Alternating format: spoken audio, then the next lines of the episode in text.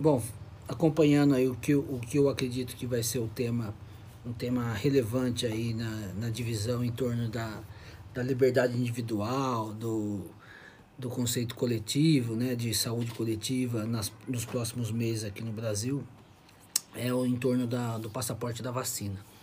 Né? São três notícias aí que surgiram nos últimos três dias, é, na verdade uma é de ontem, é, uma nos Estados Unidos, uma na França e uma no Brasil, no Rio de Janeiro.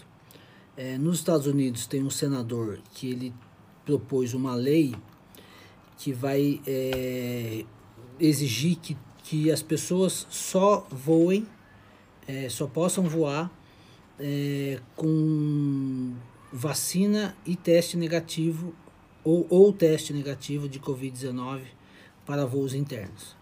Né? Isso é uma medida Estados Unidos, que é o país da liberdade, né, que é o país que onde a liberdade é um valor, a liberdade individual, né, é o país que mais preza e, é, a liberdade individual como valor, é, valor de, de valor amplo, né, valor grande. É, e um senador propôs então é, esse projeto de lei aí que que é, os vacinados possam voar. Ou a pessoa que seja anti-vax tenha que ter é, é, teste negativo para Covid.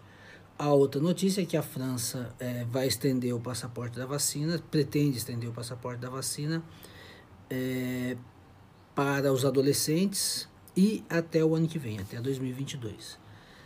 E a nós, e a, aqui no, no âmbito doméstico nosso, é, o STF decidiu que o passaporte da, da vacina no Rio de Janeiro é válido.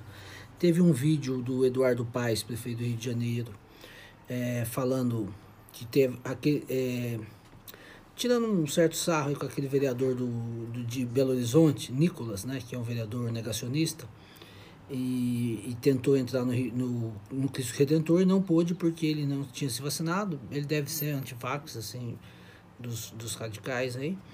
E o Eduardo Paes falou: não, não, funciona, não, não vai funcionar, o que vai valer é a lei. E a notícia, então, no caso do Rio de Janeiro, é que o STF restabeleceu o passaporte da vacina, que o TJ do Rio tinha dado liminar a algumas pessoas para que não precisasse apresentar. Então, é, essas três notícias são um, um, um aperitivo aí do que, do que deve ser um divisor de opiniões no Brasil, no mundo, né, nas próximas semanas e meses.